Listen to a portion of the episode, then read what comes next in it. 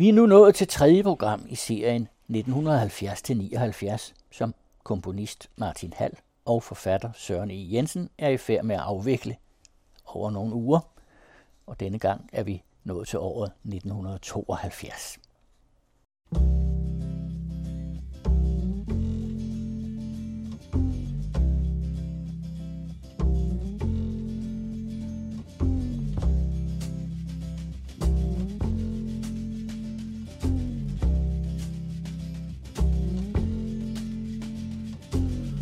came from Miami, FLA.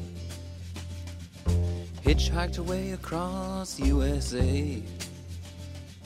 Plucked her eyebrows on the way, shaved her legs, and then he was a she. She says, Hey, babe, take a walk on the wild side. Said, Hey, honey, take a walk on the wild side.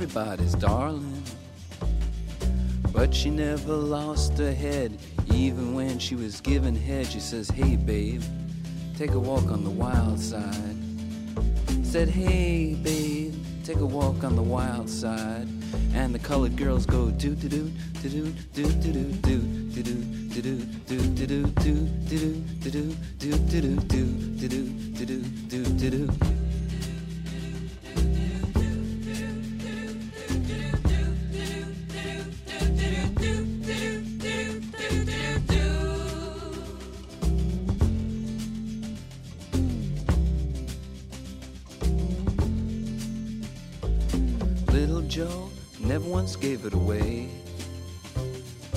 Everybody had to pay and pay. A hustle here and a hustle there. New York City is the place where they said, Hey, babe, take a walk on the wild side. I said, Hey, Joe, take a walk on the wild side.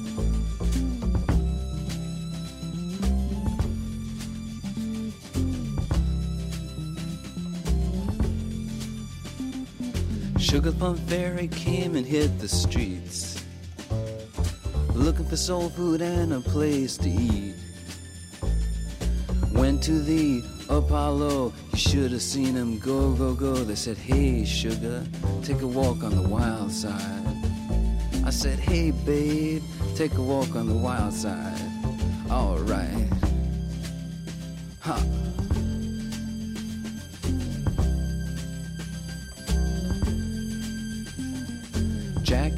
just speeding away. Thought she was James Dean for a day. Then I guess she had to crash. Valium would have helped that patch. I said, Hey, babe, take a walk on the wild side.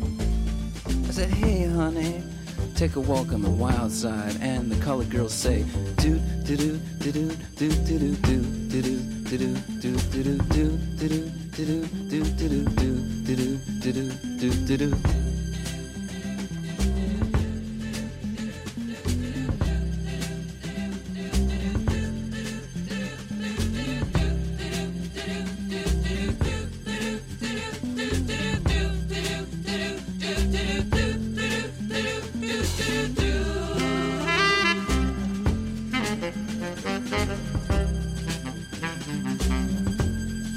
Det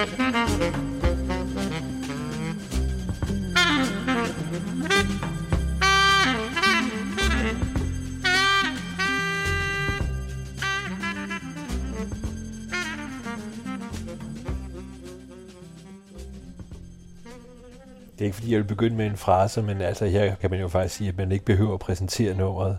Der kan vi virkelig tale om fuldblods klassikere. Nu siger jeg så titlen alligevel Walk on the Wild Side, Metal Reed fra hans uh, Transformer-plade fra i den grad 1972. Mm. Det er vores fælles valg, Martin Hall. Ja, det slår ligesom tonen an. Altså, man introducerer også i skyggerne en Bowie, der har produceret, som jo kommer til at fylde lidt her i 70'erne, og især det her program 72, som er hans år. Så øh, altså, Vi sad og snakkede om det, hvis man skulle finde ligesom en, en signaturmelodi for 72, så er det i hvert fald en af dem her. Jeg har så et valg som det sidste nummer i programmet, der også kunne være en signaturmelodi, men jeg tror, worldwide betragtet, der er det her nok det bedste bud på 72. Og det er jo det mest kendte, altså afgjort mest kendte fra Transformer. Ej, der er jo den der, hvad den hedder, Satellite of Love. Nej, ja. det er ikke det, det er... Uh... Satellite of Love også. Ja. ja. Just a Perfect Day, den er jo ligesom, Jamen, det, er, det er jo sådan en, der, der er vokset øh, med årene. Ikke? Ja, det er. Øh. Den er også blevet indspillet til forskellige sådan støttesange, med, hvor folk kommer sammen. Og, til trods for, at den jo altså handler om øh, et heroinfix, ikke? Jo. Det er måske ikke rigtig det ikke så meget en del af historien i dag. Altså, det, der sangen fået sit eget liv. Generelt er det jo Transformer, det er jo en god plade. Altså, det er mm. jo en, mm. virkelig, man kan sige, en konsistent plade. Ikke? Ja. Øh, altså, den stemning, der er på Walk on the Wild Side, er jo faktisk på hele pladen. Jeg ved heller ikke rigtig, om Walk on the Wild Side er det bedste nummer overhovedet. Mm. Nej, men det er i hvert fald et glimrende nummer. Det sjove er, at en ærke amerikaner, en ærke New Yorker som Lou Reed, ligesom på en eller anden måde bliver sat på den perfekte hylde af en britte, som Bowie, der bliver taget over for at mm. producere pladen. Så, så, så det er en pussy ting også. Mick Ronson, Bowies guitarist, har jo også stor andel i arrangementerne. Især nu nævnte du Satellite of Love, hvor der er et meget smukt flyl på, som han spiller, hvor Bowies kor jo simpelthen er kendetegnet nummer. flot produceret, så, ja. ja. Det er enormt godt lavet. Det er storbymusik, det her, ikke? Det er ja. rigtigt nok. Lou Reed var jo ja. rundt på gulvet, ikke? Altså efter Velvet. Ja. Og vel egentlig også i slutningen af Velvet, ikke? Altså. Jo, jo, præcis. Altså, han, han søgte jo desperat efter at komme back, og hans første soloplade var jo, var jo ikke særlig gennemarbejdet, og blev også betragtet som lidt sådan... Den er også dødkedelig ja, for sit som kan kasseres, ikke? Men altså, øhm, det er som om 72, det er der i den her serie, hvor vi omhandler 70'erne år for år, der er det det år, hvor ting endnu ikke er, er eller er brudt helt ud, men hvor de bryder helt ud. Og Nick Kent, en engelsk rockjournalist, har også beskrevet 72 som, som det år, hvor utrolig mange øh, aktører kommer på banen. Altså Bowie bryder igennem med Ziggy Stardust, som vi kommer tilbage til. Ja, Iggy Pop gæster London og vender hele hele stemningen der. Bowie producerer også ikke pop, og Lou Reed kommer med Transformer. Så det er sådan et, et, et signifikant år. Øh, det er også det år, hvor cabaret-filmen bliver lavet. Musicalen, som var en enorm effektiv øh, beskrivelse af Berlinerårene der, inden mm. magtovertagelsen af nazisterne, mm. Christopher mm. Isherwoods bøger. En af de få eksempler, synes jeg, hvor filmen faktisk er bedre end bogen. Ja, både og. Jeg synes, de er, det er virkelig stærk kost, begge dele. Jeg synes også, Christopher Isherwoods bog er, er bøger er rigtig glimrende.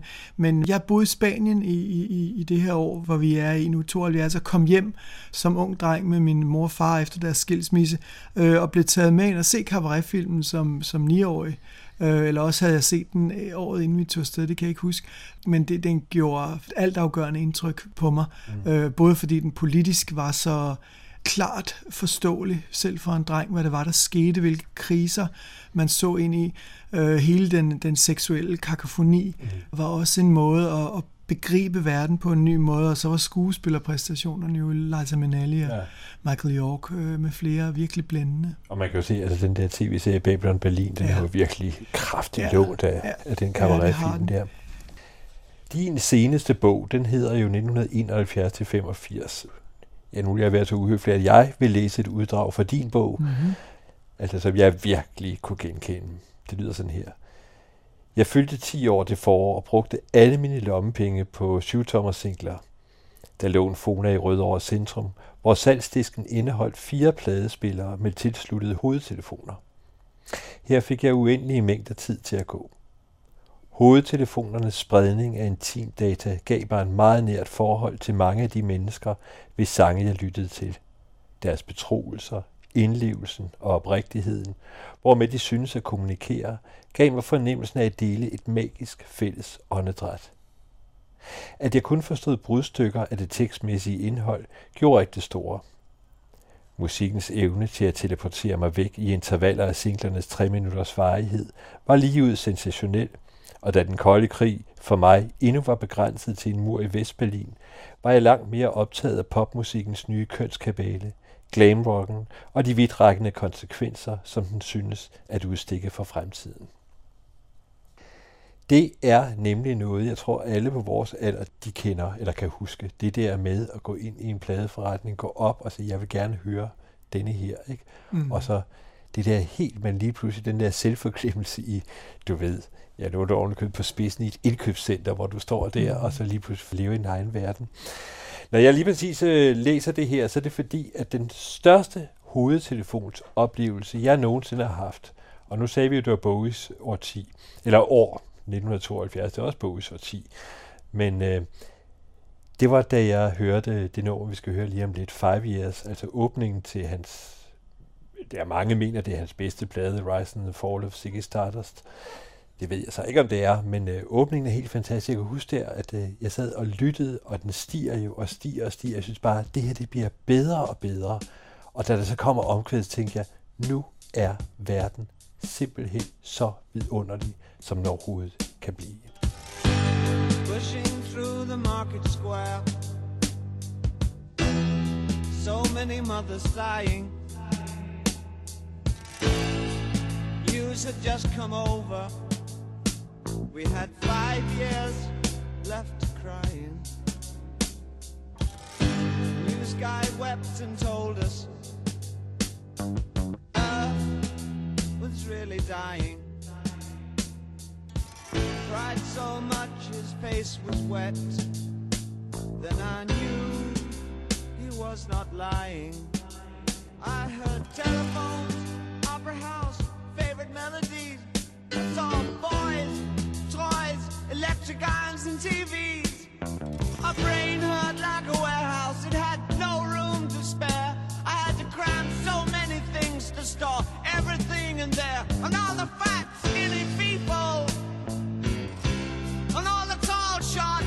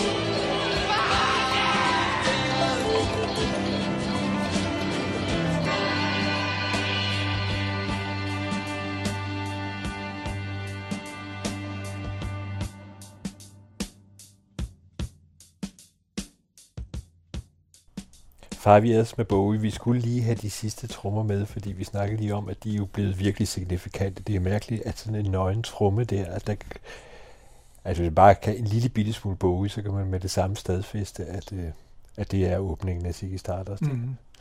Øh, jeg synes faktisk, nu hvor jeg hører den igen, det er sådan er det jo, sådan går det, når man bliver ældre, så hører man jo sjældent, eller man hører måske mere spredt musik, men ens pladesamling var af god grund ikke så stor dengang, det er, ikke? Jeg synes faktisk, at det er, holder helt forbløffende godt, det her. Jamen, det gør det jo også. Altså, det er jo også derfor, det bliver betragtet som den her klassiker, det er. Og som sagt, vi kommer til at tage nogle nedslag gennem det her program. Der, der sker ting i, i 72, hvor, hvor ting virkelig stikker, stikker ud og stikker af. Og, og alle øh, i, af vores generation, eller folk, der var unge eller gamle, men så Top of the Pops i 72, taler jo stadig om det skældsættende øjeblik, da Bowie øh, med hans band øh, stillede sig op og spillede Starman nummeret fra mm. øh, Ziggy Stardust-pladen. Øh, den kulturelle revolution, det satte i gang af den her androgyne, rødhårede, sminkede, korthårede fyr, der sådan venskabeligt, amorøst holdt sin leadgitarrist om skulderen under en solo. Og, altså det, det var simpelthen et signal til, at der var nye tider, der var startet. Vi indledte jo vores forrige program 71 med Bolan, Mark Bolan og T-Rex, yeah. Get It On. Og det var jo ham, der i mange henseender opfandt glamrocken helt konkret ved at begynde at bruge sminke, og han var den første, der fik de her glamlydende hits. Men man kan sige, at Bowie overtog jo ligesom styringen af det slag fra med 72 og fra med Ziggy Stardust. Ja, fuldstændig. Det gør han. Det er jo, hvis vi lige vender tilbage til Lou Reed, han forsøgte jo også med det der sminke. Nu, jeg ved, vi ja, har begge to læst den samme Lou ja. Reed-bog. Øh, ja. Og når man også når man læser historien, altså det duede han jo ikke til. Han siger, ualmindeligt, han ligner faktisk en bunderøv. Ikke? Jo, men jeg synes også, der var noget meget charmerende ved det. Han ligner jo en hund, som en dog. øh, ligesom Iggy Pop. Der er noget bestialsk ved det, jeg meget godt kan lide. Sagen er jo, at det var Angela Bowie, altså Bowies kone, der stylede dem begge to. Mm. Så hun har jo en, en, en, et enormt aktiv i hele udviklingen, den visuelle udvikling af, af glam rock. Og jeg blev færdig her, jeg læste den for lidt sjov skyld, men Pete Burns fra Dead or Alive, et 80'er band, ja. øh, der havde et stort hit med Spin Me Round Like a Record. Leslie, hans selvbiografi, og hans, hans, hans øh, opfattelse af Bowie er helt klokkeklart, at mens han er sammen med Angela, der er Pete Burns helt vild med ham, men fra dag der, der interesserer ham han overhovedet ikke. Og det er så, fordi Pete Burns er en mere visuel karakter. Han går mere op i tøj, end han går op i musik efter eget ord. Men, men Angela Bowie, der som også stylede Lou Reed, øh, har jo en, en stor del af, af æren for det her. Jeg skal lige sige, jeg, jeg er ikke synkron med det her nummer stadigvæk. Altså, det er måske lige for, inden for ens egen biografi, fordi jeg var syv år gammel i, øh, i 1972. Nej, der er jo mange af de her numre, vi, vi har fulgt op på efterfølgende. Nemlig, altså, men, når jeg siger, at det var en stor høretelefon, så var det i 1980. Jeg kan, ja. Det kan jeg simpelthen ja. på dato, ikke? Altså, ja. jeg, hvor jeg var 15. Der forstod jeg til gengæld, fordi jeg kan, til gengæld kan jeg godt huske allerede fra 72, altså de billeder, der kom der med Bowie. Ja, det altså selv for en syvårig dreng ja. i Esbjerg, så tænker man, ja. hvad er det ja. lige, der sker her? Og jeg kan faktisk huske Walk on the Wild Side med Lou Reed også, fordi det var sådan en, en ja. feel-good-sang. Øh, det interessante ved 72 er jo også, at det på en eller anden måde er der, hvor æggene klækkes for de næste par år, fordi det der ting sker. Og mit første valg her, det næste år, vi skal høre, er jo et nummer øh, med den engelske, de space rock titanerne Hawkwind, mm. øh, et nummer, der hedder Silver Machine, som mm. foregriber i mange henseender punken, og, og øh, igen, 72 er det her sære år, hvor ting sker. Man skal også huske på det år, hvor sidste tango i Paris blev lavet, hvor Jesus Christ Superstar har premiere i, i England, hvor her hjemmefra, der Per Nørgaard laver Gilgamesh. Og, altså, der sker nogle besynderlige ting, og Hawkwind er et band, som jeg også først senere stødt på. Men øh, det var som sagt en gruppe, der på en eller anden måde var for besynderlige selv til hippierne, men dannede deres eget lille entourage, øh, men også blev talt meget varmt om øh, af blandt andet John Lydon, den senere Johnny Rotten, øh, mm. som kom til de tidligere koncerter, og, og medlemmerne fra The Damned, som, som så det, og en af, en af S'erne i Hawkwind i den periode her, i hvert fald med det nummer, vi skal høre, var jo, at sangeren var Lemmy, øh, den senere Motorhead-sanger. og faktisk var de på Top of the Pops med det her nummer, Silver Machine, ugen efter Bowie, som sådan en slags et totalt opgør med Emerson Lake Palmer-tingen, der kørte de her år. Altså det, der lavede sådan en tredobbelte EP, ja, hvor et nummer kunne fortsætte fra, fra side 4 til side 5. 5, jo præcis. Sådan helt overstyret prog rock, hvor Hawkwind jo var barbarer, der var udstyret med elektronik. Og så havde de en lille ting, der var meget skældsættende. De havde en danser, der hed Stacia Blake, som simpelthen dansede nøgen. Hun var bl- blåmalet. Hun øh, bevægede sig rundt som sådan en mimisk robot. Og Lemmy har blandt andet beskrevet, hvordan han flere gange havde, var ved at komme i kambolage med hende, fordi hendes barm var så stort, at den simpelthen kunne vælte ind, når hun, når hun vendte sig for hurtigt. Øhm, og Lemmy selv blev fyret fra bandet, øh, øh, jeg tror året efter, fordi han tog de forkerte stoffer. Altså han tog speed og meget, sådan meget aggressive stoffer, hvor resten af gruppen var på LSD. Øh, men, men ifølge en, en dokumentar, jeg engang så om dem, så, så var de ikke meget mere heldige med næste sanger, fordi der fik de en, en, en sanger i samurai-kostyme, som de også prøvede at komme af med ved bare at efterlade ham på et hotel på et tidspunkt på en turné. Med det resultat, at da de kørte ud fra hotellet i deres vogn, der kom den her samurai-sanger løbende efter dem med et svær, troende, og jagtede dem til næste by. Så det var, det var virkelig en gruppe, der havde problemer med deres sanger til at starte med. Men, men for at gøre en lang historie kort, jeg synes, at vi lige skal høre fra samme år her, 72 Hawkwind, som en foregriber på punken, og det er nummeret Silver Machine.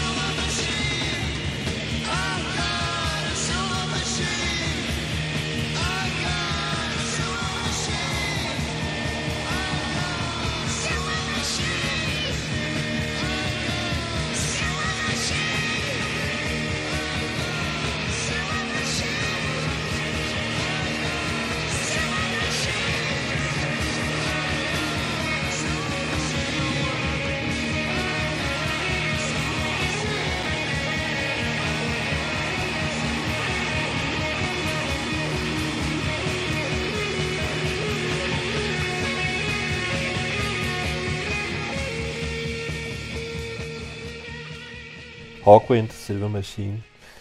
Martin Held, det var dig, der havde fået lov til at vælge den, fordi den stod faktisk også på min arbejdsliste.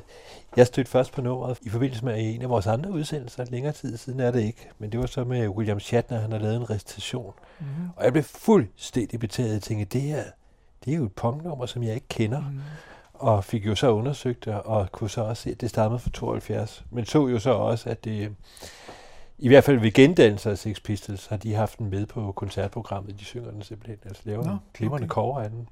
Men det er nok, det er mærkeligt, det, man, man, kan, det er jo, man kan jo ikke kalde det for en punk-klassiker, fordi Nej, det kan man Når jeg ikke kender den, så, så eller kendte den. Ind, Nej. Fordi, altså, ikke, det er jo ikke sådan, den burde jo være det på linje med Raw Power, eller det er rigtigt, men de faldt som sagt meget uden for Hawkwind. De lå ligesom i deres eget øh, sære science fiction hippiefelt.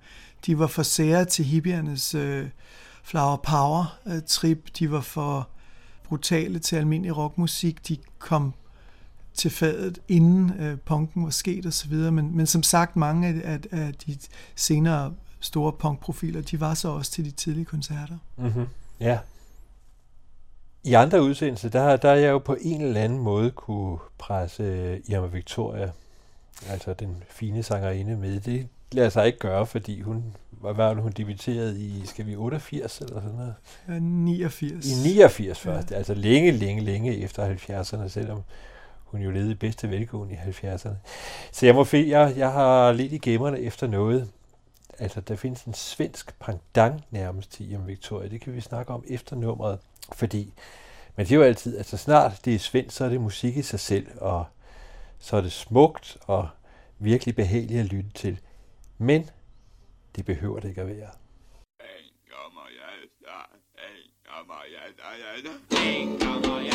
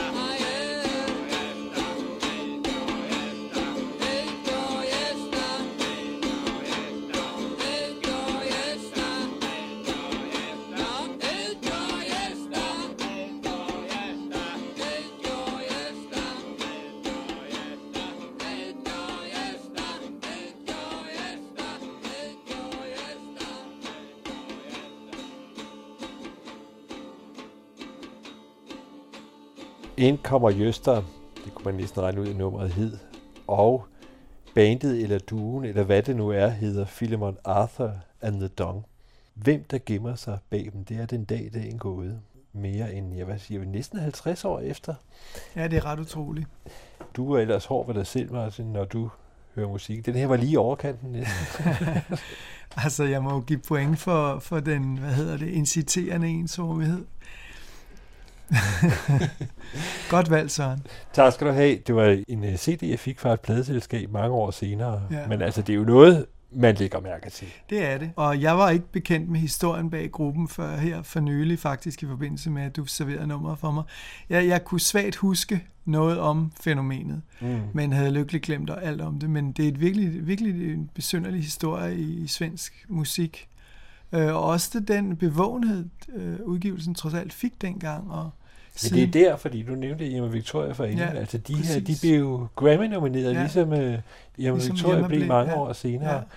Og det er meget bekendt med Irma Victorias nominering, det medførte også ændrede regler, ikke? Jo, altså det er jo ikke blevet officielt øh, verificeret, men reglerne blev i hvert fald lavet om det år, så man ikke ligesom så en speciel jury ikke igen kunne gøre så eklatant en fejltagelse i, i bestyrelsens øjne.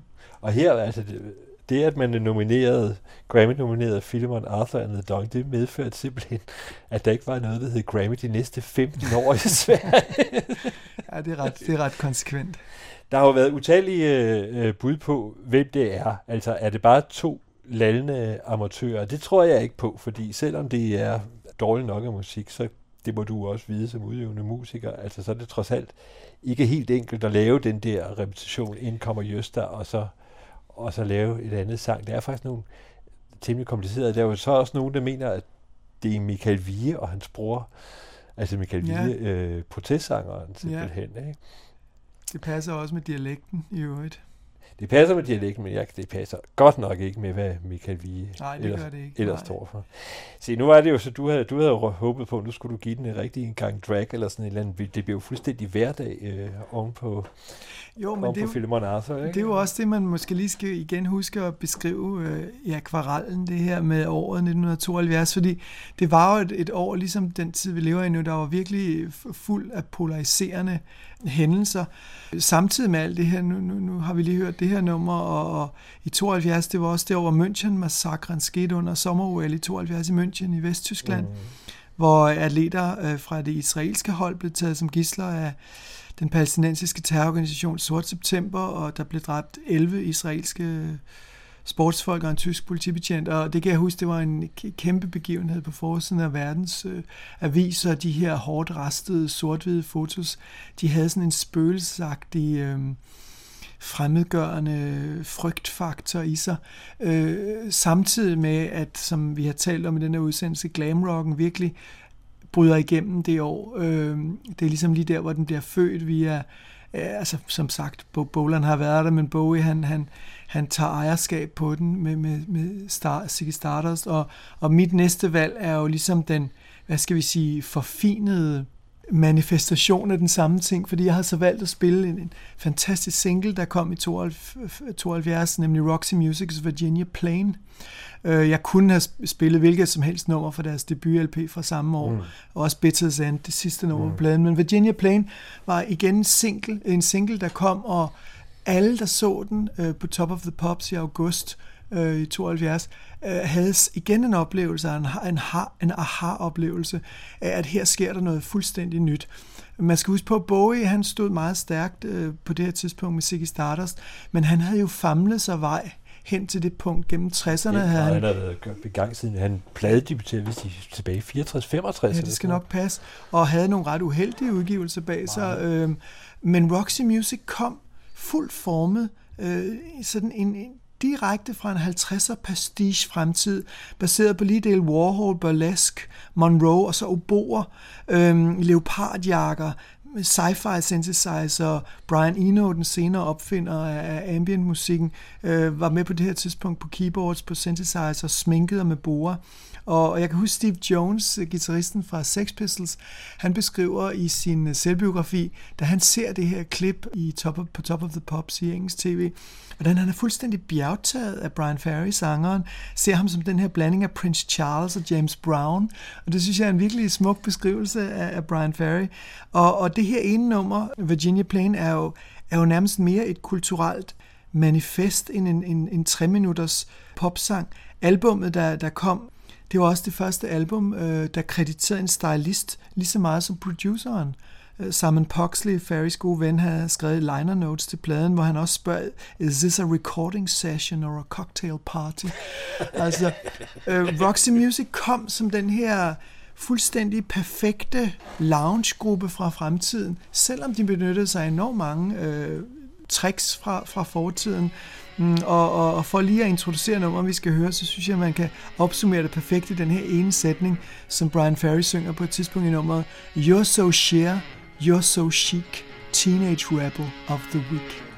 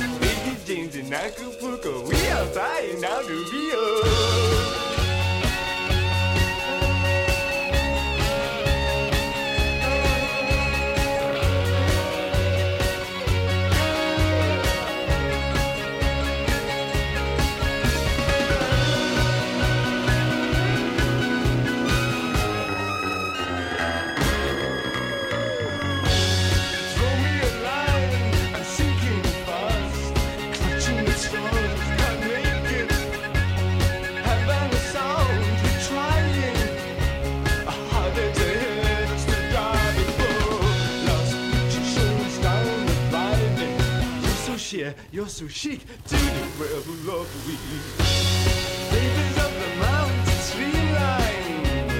Midnight you casino floors. Dance the cha-cha through till sunrise. Opens up exclusive doors for wow. Just like the mingles look the same. So me and you, just we two, got to search for something new.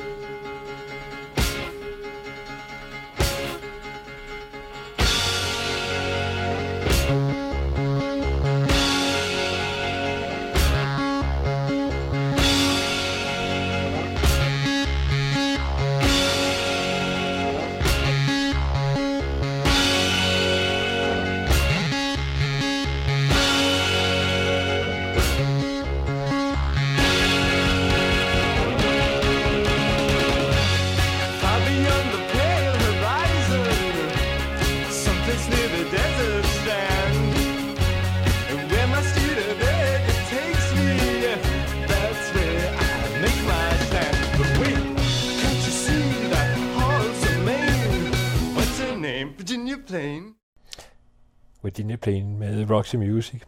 Jeg så dem øh, mange år senere, jeg tror omkring år 2000 i Valbyhallen, og jeg er ret sikker på, at det var det nummer, de åbnede deres show med.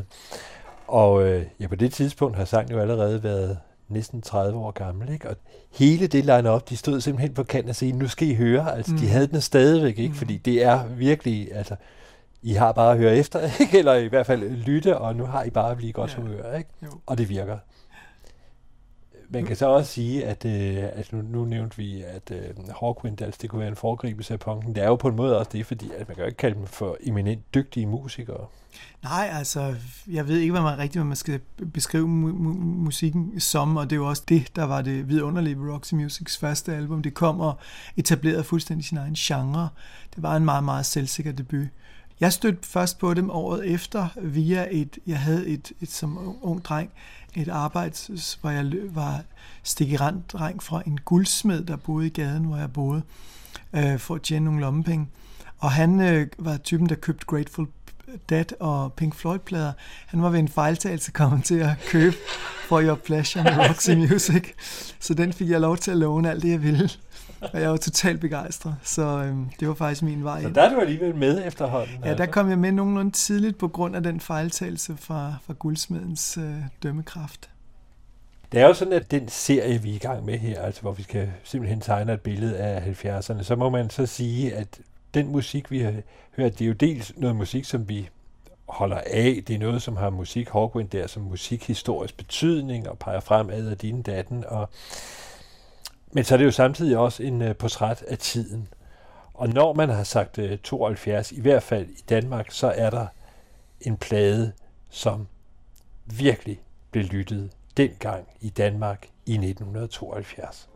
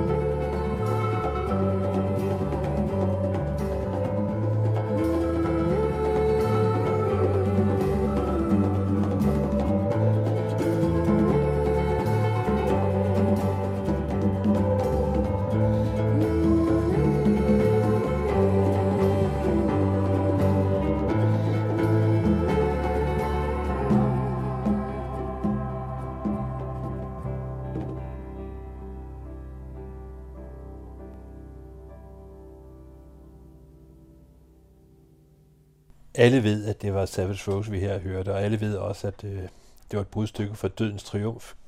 Knap så mange ved sikkert lige præcis, øh, det her brudstykke, det hedder Bryllup. Men det er sådan set, hele pladen er kredser egentlig stort set om de samme temaer. Mm-hmm. Jeg tog den med, fordi altså dels, det er virkelig et nummer, så- altså så er vi, det, det var virkelig noget, man hørte. Ja, men jeg kan også huske det. For, Ja, altså det, baggrund. det er virkelig soundtrack til, ja. Til 1972 her i Ja. Danmark. Men det er også grund til, at jeg også tænkte, at øh, der var jo en dejlig overskuelighed over, over 70'erne, fordi jeg kan huske, at vi unge, altså de havde simpelthen en artikelserie, der hed Disker, Punker eller Rocker. Nej, ikke Punker, fordi det var Nej, det var frem endnu. Det var Disker, Rocker, Flipper. Disker, Rocker, Flipper, de tre Ja. typer. Men det galt jo også forældrene, fordi øh, når jeg hører det her, så kan jeg se, jeg jo så på det tidspunkt, boede jeg jo i et parcelhuskvarter i Esbjerg, sådan et rigtig typisk øh, nyopført parcelhus, som det var over hele landet. Og der var jo også forskellige typer. Og når jeg hører øh, Dødens Triumf, så ser jeg for mig, altså helt sikkert, så er den plade blevet spillet på et BRO stævanlæg. Mhm. Og der har været lyse reoler, og der har fået stået øh, krimier af Sjøvald og Valø, de der svenske. Ikke? Altså, der var, der var også Ja. ja. nogle forældretyper, der var egentlig også meget tydelige, ikke? Jo, I hvert fald i Esbjerg. det skal nok passe. Altså, jeg kan huske også, øh, apropos avisforsider, der Dødens Triumf var jo også noget, man blev bekendtgjort med via Ekstrabladet, ikke også? Fordi der var Det var Nøgenhed. Ja, Ja, ja, nøgne, ikke? nøgendans. Så det var en kæmpe ting. Øh, Jeg kan også huske min egen mor, hun spidsede øjne og ører, og jeg kan ikke huske, om hun nåede at komme ind og se den, øh, eller ej, men i hvert fald, det var noget, der blev talt meget om. Øh, Så det var jo tidens tern, det der med, der var enkelte store nyheder, der ligesom kommunikerede ud til alle. Ikke? Det er også de her år, der, der var også sådan en vulgaritet i tiden jo, altså det er der jo i den grad også nu, men sådan Mm. meget øh, godmodig vulgaritet, der også gjorde, at journalisterne ligesom så, hvis de kunne se en, en historie om nøgenhed, så kom den på forsiden lige meget, hvad det var. Ikke? Jo, Ugens ja, det rapport var jo lige startet året inden, der var et af de bedst sælgende danske blade i 70'erne overhovedet, så Ja, vi er jo heller ikke, altså vi er jo kun år tre inde i pornoens frigørelse. Det er der var nemlig. meget porno i ja, København. og det jo også det, ikke? jeg forbinder Dødens Triumf med, at det var sådan en slags, for dem, der var lidt sent ude, at det gik op for folk. Nu er der sket et nybrud på scenen.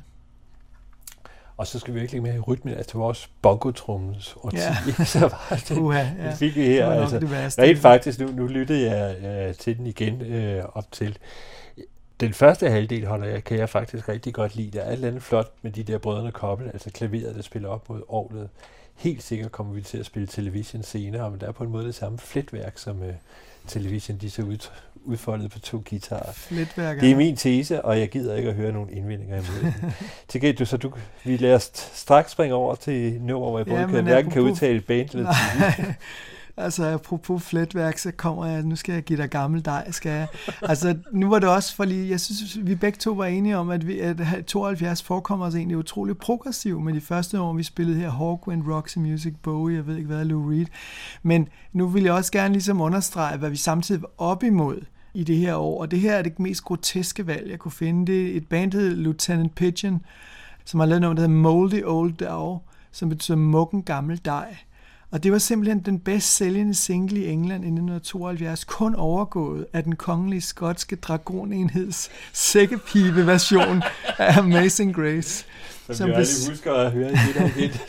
Jamen, det er helt utroligt. Og det her, det er virkelig et eksempel på musik, som det ikke bør lyde.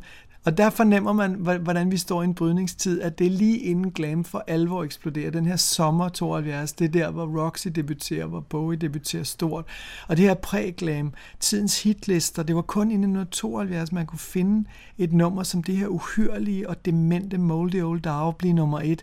En honky-tonk ragtime-melodi, der hamres til pindebrænde på klaveret, ledsaget af troglodyttrummer og en smadderkassefløjte og den mest ubeskrivelige vokal, der grundende hylder den titulære dej med den frygtelige nydelse. Altså, hvor historien normalt omskriver 70'erne til sådan et progressivt årti, ikke? så har vi her eksemplet på noget, der virkelig går helt galt og hamrer det, den fantastisk forfærdelige nummer 1 rekord, der hamrer bare regnskabet om progression i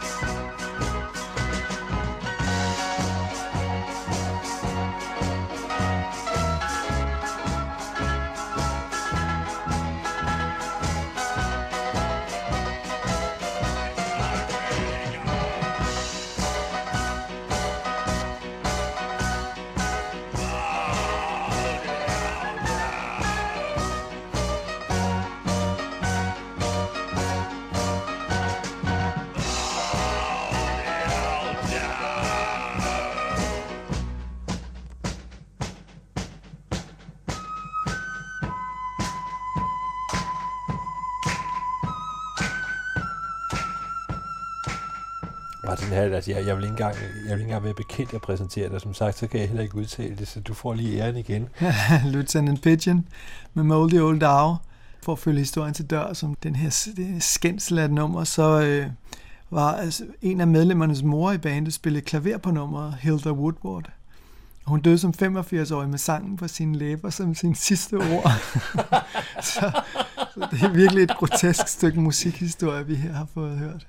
Og en af forklaringen kunne måske være, at vi jo altså også er i charterrejsernes tid. Yeah. Og man kunne, jeg kan jo egentlig godt forestille mig sådan en spis, du ved, øh, med skuldrene hele vejen rundt og sindssygt fulde af, det er i hvert fald af, noget, af rødvin, der, ikke? Altså, der, der var også nogle foredrag. senere kom det der Birdie Waltz, er det ikke? Jo, øh, altså, det skal nok passe. Altså, det kan jo godt, godt sådan pæn, ekstrem udgave af Birdie Waltz, kunne man godt forestille sig. Altså alkoholens glidecreme, den gør jo alt muligt, ikke? Den gør i hvert fald meget godt ja. for sådan en nummer som med, ja. med uh, Moldy Old, hvad var det? Moldy Old Moldy Old Dow. Dow. Moldy Old Dow. Muggen, muggen gammel dej. Jeg er helt kedeligt, at uh, jeg lige pludselig, mit sidste valg, altså fordi det var som sagt også uh, noget musik, som man vi selv værdsætter, og måske øh, noget musik, som man gerne, det, sådan er det jo, man gerne vil have, at alle folk skal høre. Fordi øh, det er bestemt ikke, fordi det er særligt altså 1972 typisk, men pladen kommer rent faktisk i 1972, og det er en af mine yndlingsplader overhovedet.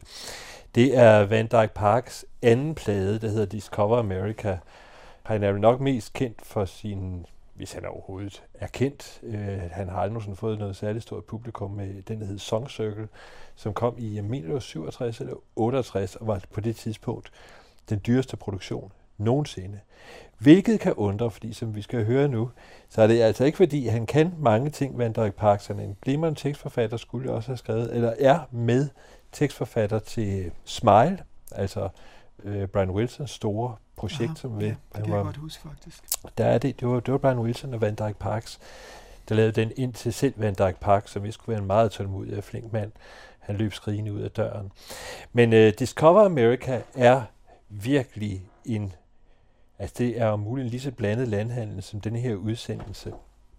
Og jeg har fundet et af de sådan lidt mere øh, hørbare numre. Det er det nummer, og hør det nu bare igen og igen. Her er titlen John Jones.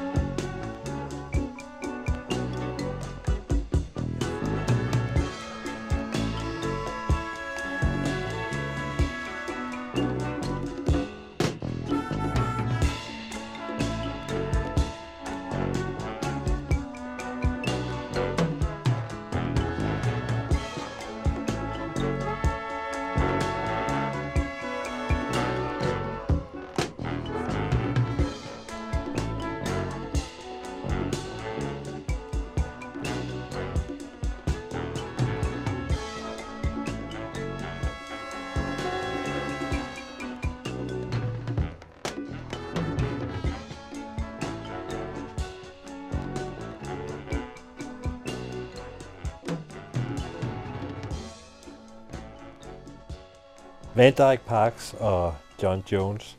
Martin Held, du får lov til at genrebetegne det, det her musik. Ja, jeg sad og undrede mig over det. Jeg tænkte, jeg, jeg havde håbet på, at du havde spillet Rick Nelsons Garden Party, eller Nelsons Without You. Jeg synes, det var godt nok et, et ikke erindringsværdigt nummer. Altså, Synes du ikke det? Jeg synes, det er helt ja. eminent. Altså, det er sådan noget karibisk, der møder good old days. Ja. Ja, jeg kunne slet ikke placere det. Det er muligt, at jeg stadig var i, var i chok over Lieutenant Pigeon der fra før, så jeg, jeg skal måske undskyldes lidt. Jeg ved simpelthen, at jeg har det personligt, så, så holder jeg helt eminent meget af Van Dyke Parks. Altså, han er virkelig en øh, ven for mig, så hvis jeg er ked af det, så hører jeg John Jones og Van Dyke Parks. Okay. Så smiler verden til mig for nu at rigtig lyde som en progressiv radiomand. Det vil jeg skrive med solskin i stemmen. Ellers jeg tænkte sådan, Martin Hall, manden med radioverden med gråvejr i stemmen. Ja, det er jo mig i en nødskal, ja. Vi skal rigtig lande fuldstændig ordinært med Bowie igen, eller næsten. Ja, næsten, ikke også? Jeg tænkte på ligesom altså, de her signaturnumre fra 72, hvad man kan vælge. Altså nu, der er jo ting, jeg bliver nødt til at springe over. Gag Glitter Rock and Roll, som er en klassiker fra samme år. Ham har jeg for nylig spillet i, en, i et program, vi lavede om filmsange, og det er muligt, at han dukker op senere, så, så det kunne jeg ligesom ikke rigtig få mig selv til at gentage. Og jeg tænkte også på krautrocken, der blomstrede stort i Tyskland, og var begyndt at trænge ind i England på det tidspunkt med Nøje og Can og Faust og de her Mm. ting. Men det er jo ligesom... Ja, Ja, de begynder at røre på sig jo, men de har ikke rigtig ligesom lavet hovedværker endnu.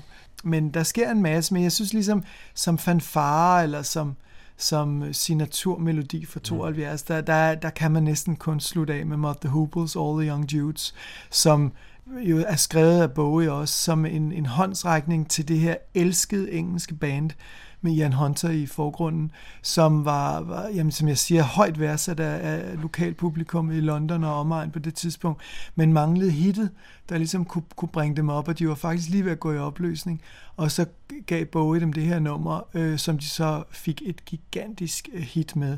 Og Ian Hunter, sangeren for gruppen, han er over 80, han turnerer stadigvæk, så øh, han er virkelig staying power. Men altså, hvis vi ligesom skal opsummere over, vi, vi startede med, med, med Lou Reed, øh, Walk on the Wild Side, og øh, jeg kunne ikke finde nogen bedre muligheder, eller øh, hvad hedder- bedre tone at slutte det her program på, end Mott the Hooples, All the Young Dudes.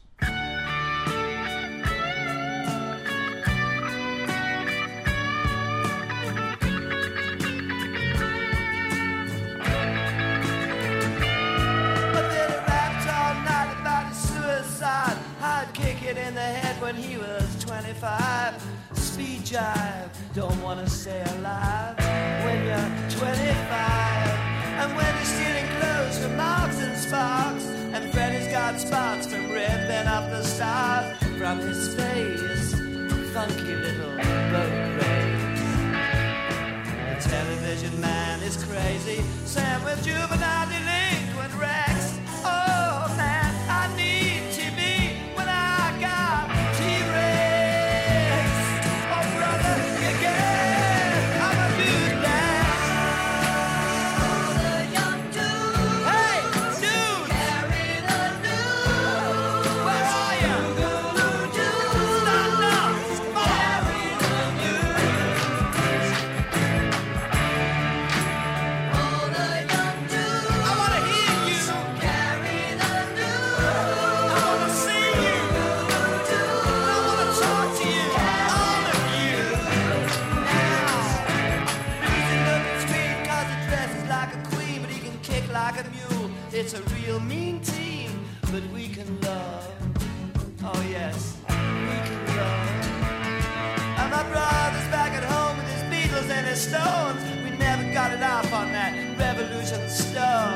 What a drag. Too many snags. Nah, I drunk a lot of wine and I'm feeling fine.